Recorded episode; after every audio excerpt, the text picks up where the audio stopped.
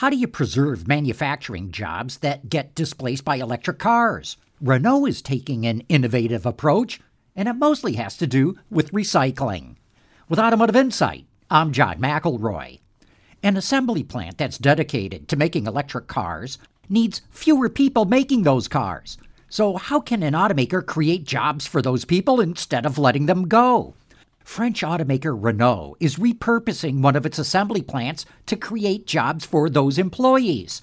They'll do training for those employees on how to make EVs. They'll do R&D for EVs there. They're going to recycle EV batteries and build gearboxes for them.